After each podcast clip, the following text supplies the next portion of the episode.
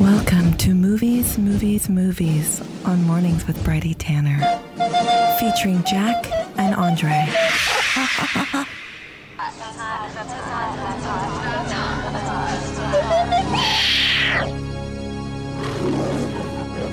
Andre here, live in the studio, and Jack joins us by phone from Hobart. Good morning to you both. Hey, biddies. Good morning. Hi.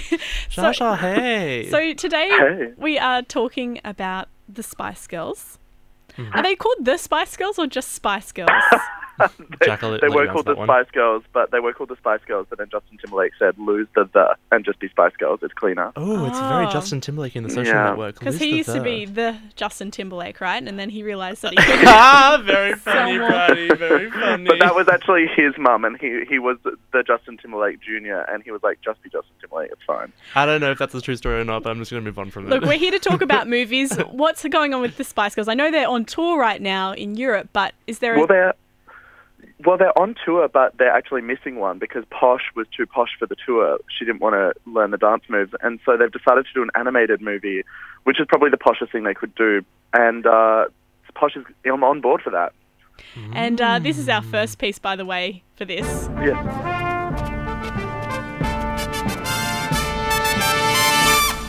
Movie news. So a new Spice Girls movie, an animated one. What have you guys heard about this one? So I'm just out of the studio before I came in. Sorry to cut you off, Jack. I was telling Bridie that it's perfect that we're talking about the Spice Girls on the show because I know nothing about them. Do not know their names, do not know their music, do not know their videography. So I'm clueless. So Jaja, fill us in. Okay, well, Spice World came out, and that's pretty much raised me. And they came out in the 90s. It starred Richard E. Grant, who was also in an Australian movie coming out, Palm Beach. And it basically blew up, and they only lasted for about 2 to 3 years as this global phenomenon, and then they went away. I can't believe I'm mansplaining the Spice Girls right now. Anyway, they're going to be in a movie, which I'm really excited about. But in more important news, Erica Glynn, who was on the show 2 weeks ago, has just won the Documentary Australia Foundation Award for She Who Must Be Loved. That's incredible. Mm-hmm. It's the top prize for documentary at the Sydney Film Festival, and she snagged it. And it was coming from a jury of exceptional filmmakers. We're talking Robert Nugent, Chinese director Jia Ling Zhang, and producer Tony Stowers. And it's an incredible achievement, I think. And I'm excited to see how the rest of the world reacts to the film. A little bit later in the show, Jack, we're actually going to be talking to one of her relatives, Rona Glynn MacDonald, I think her name is. No way! I was like, not in our show. This is a surprise. No, this is a little bit later on today on Mornings, but we'll get to that in a bit. What else is happening in movie news on your end? Jack, do you want to talk about High Life, or should I do that? High Life. Well, yeah, I guess High Life finally got a screening here, and there was actually more walkouts than The Nightingale. So what is the deal with Australian audiences, Andre? Oh, look, if it's not High Life, it's Madam X. Everyone's hating this week, and I just don't know why. It's honestly, I think it's just prejudice towards older female directors, a bit of historical legacy misogyny, and also people just being boring. There, I said it. I like walkouts. I was in Climax, and I saw people walking out, and I got really excited. Totally. Because I feel like that's true. I'm brave enough to stick through this. It gives me a little bit of a boost, but they might have just been going to the loo or getting some more popcorn. I'm not sure if they were actually storming out or just leaving briefly. People were shouting in The Nightingale, like actually screaming at the screen. And then you guys were in that screening where people were shouting. We were in that famous screening. And then same with High Life. People were kind of yelling at the screen, leaving. And look, honestly, if you found it boring, I totally vibe you. But if you're offended by it, you're outraged. I think the chicest thing to do, what she's supposed to do, the best thing to do is to walk out and then come back. There you go. Do a little round trip and come back to the movie. I love that. I should have done that during Monos. I definitely left Monos. I thought that movie was atrocious. Yet again, the Sydney Film Festival has a lineup of films that aren't that good, and then the rest of the festival's really good. But you know what? It's good, Jack? Like the in-competition films, they're average. Okay. Yeah. Well, talk to me about Big Little Lies because we're all frothing. Oh my god! So, look, honestly, Meryl's psychopathic in the new season, but maybe it's our Nicole who's the evil one. She's been met with questions from animal rights groups about taking cats in her backpack on bushwalks with her. Wait, what? I'd love to know anyone's thoughts. Does anyone want to take? Is that real? Do you guys ever take her back? She's got. There's actually a photo of the backpack she uses on like a bit of a white backdrop, and it's got a little mesh window for the cat to look out. And she says the cat loves it. And she's also. This comes on the back of her eating ants. Remember, she ate ants last last year as her special talent on that like Vogue shoot or something. Oh no, but yeah, she's fully open about her. I want to hear your like, where have you seen a pet where it shouldn't be? Nicole Kidman taking her cat for a bush walk. There's a guy who lives near me who walks a pony around in the park, a little horse. Oh my god, I love that horse. I've seen that horse in Delatil. Where have you seen a pet where it shouldn't be? Text in on 0409 945 945. I love it. I definitely saw Jessica Simpson donning a Louis Vuitton dog bag with her little pup inside of it, and there's a sequence of images on the internet where it's just her at the airport security check-in, like unzipping her Louis Vuitton backpack and pulling out her dog. Anyway, Jessica Simpson in the news. Jack, thank you so much for joining us and giving us the news for what's happening in the world of cinema and film. You enjoy your trip to Hobart. Thank you so much. Feels great to be on location. A little bit later on Movies, you're going to be hearing from four of the directors behind this Sydney Film Festival smash hit. I'm tired of moulding myself to become who you want me to be. My name is Vaisea Lona Lote Pulusi.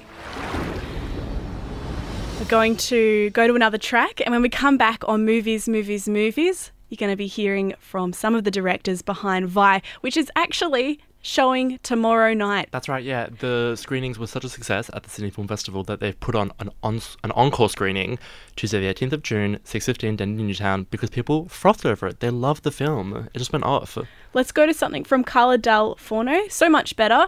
You're listening to Movies. My name is Bridie Tanner, and I am joined by film lord Andre while Jack is away for Movies. Mm-hmm. On No Two Reviews today, we are giving you guys a little rest. Recharging our batteries. Reviewing, but you can always check out the Movies Instagram if you want to catch up on any reviews. That's right. Usually pretty ahead of the game, so the movies you're reviewing come out later. Thank you. We like to think so too. You're very onto it.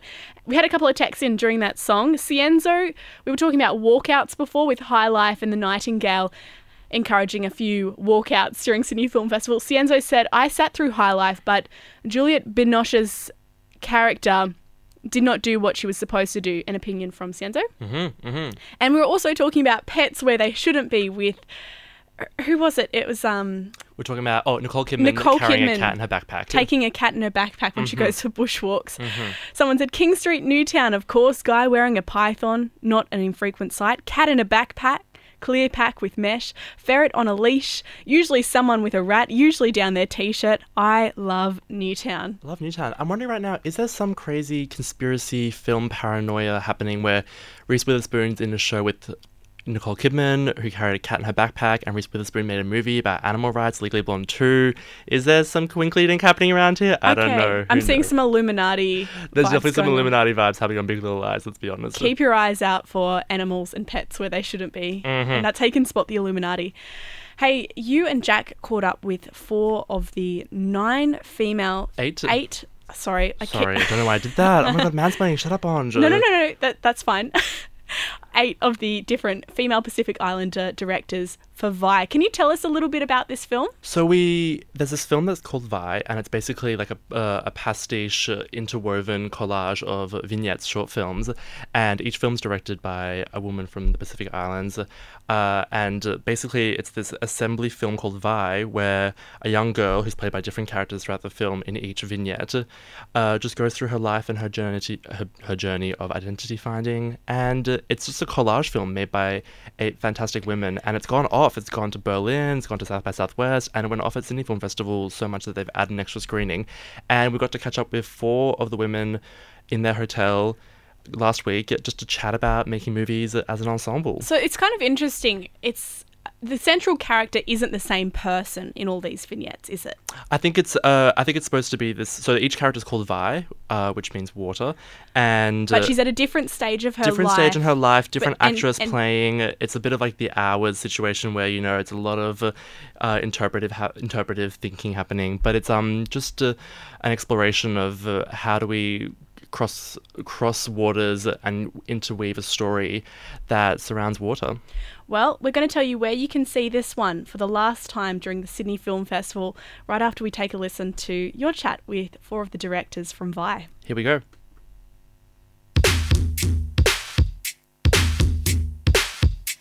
And it was bigger than all of us. That's right. You know, the whole story was bigger than just one person. It was really beautiful to keep remembering. Yes. So well, we were reminded, I think, throughout the process in really amazing ways that it was just bigger than us, and things would work. Just flow. Yeah. Just flow.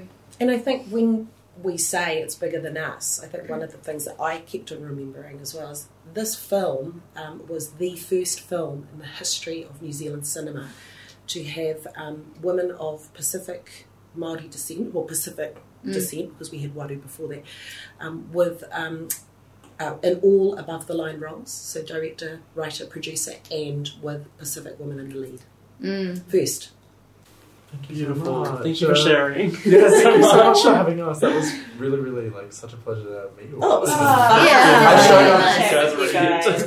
Andre lives with the presenter, because we have like our own show, but with the presenter on FBI, and we come on every week, and we showed her the trailer this morning, and she started crying. She was just sitting at the table, just like absolutely. It's such amazing the impact of that trailer.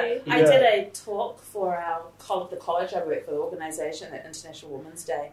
And they showed the trailer, and the people weeping, the other presenters that were there. Aww. It was the former captain of the Matildas was just like sobbing.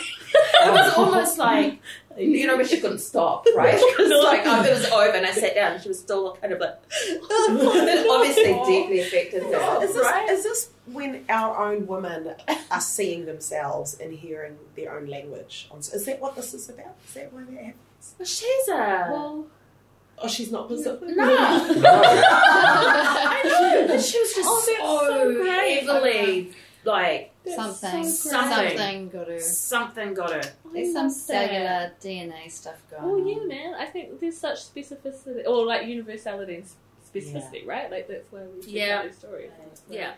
And also just, like, women working together. It's like, So good. Seriously. We totally came away as sisters after that. It's absolutely a privilege to work with these guys. It's the first time I've been involved in anything like this. So to be sitting in the same room with other female Pacific creatives and to be working with them and have them feedback on our work and to learn. It was just sort of that in itself. I remember thinking, if I died, you know, I die tomorrow. It's okay, because I've done what I need to do on the planet.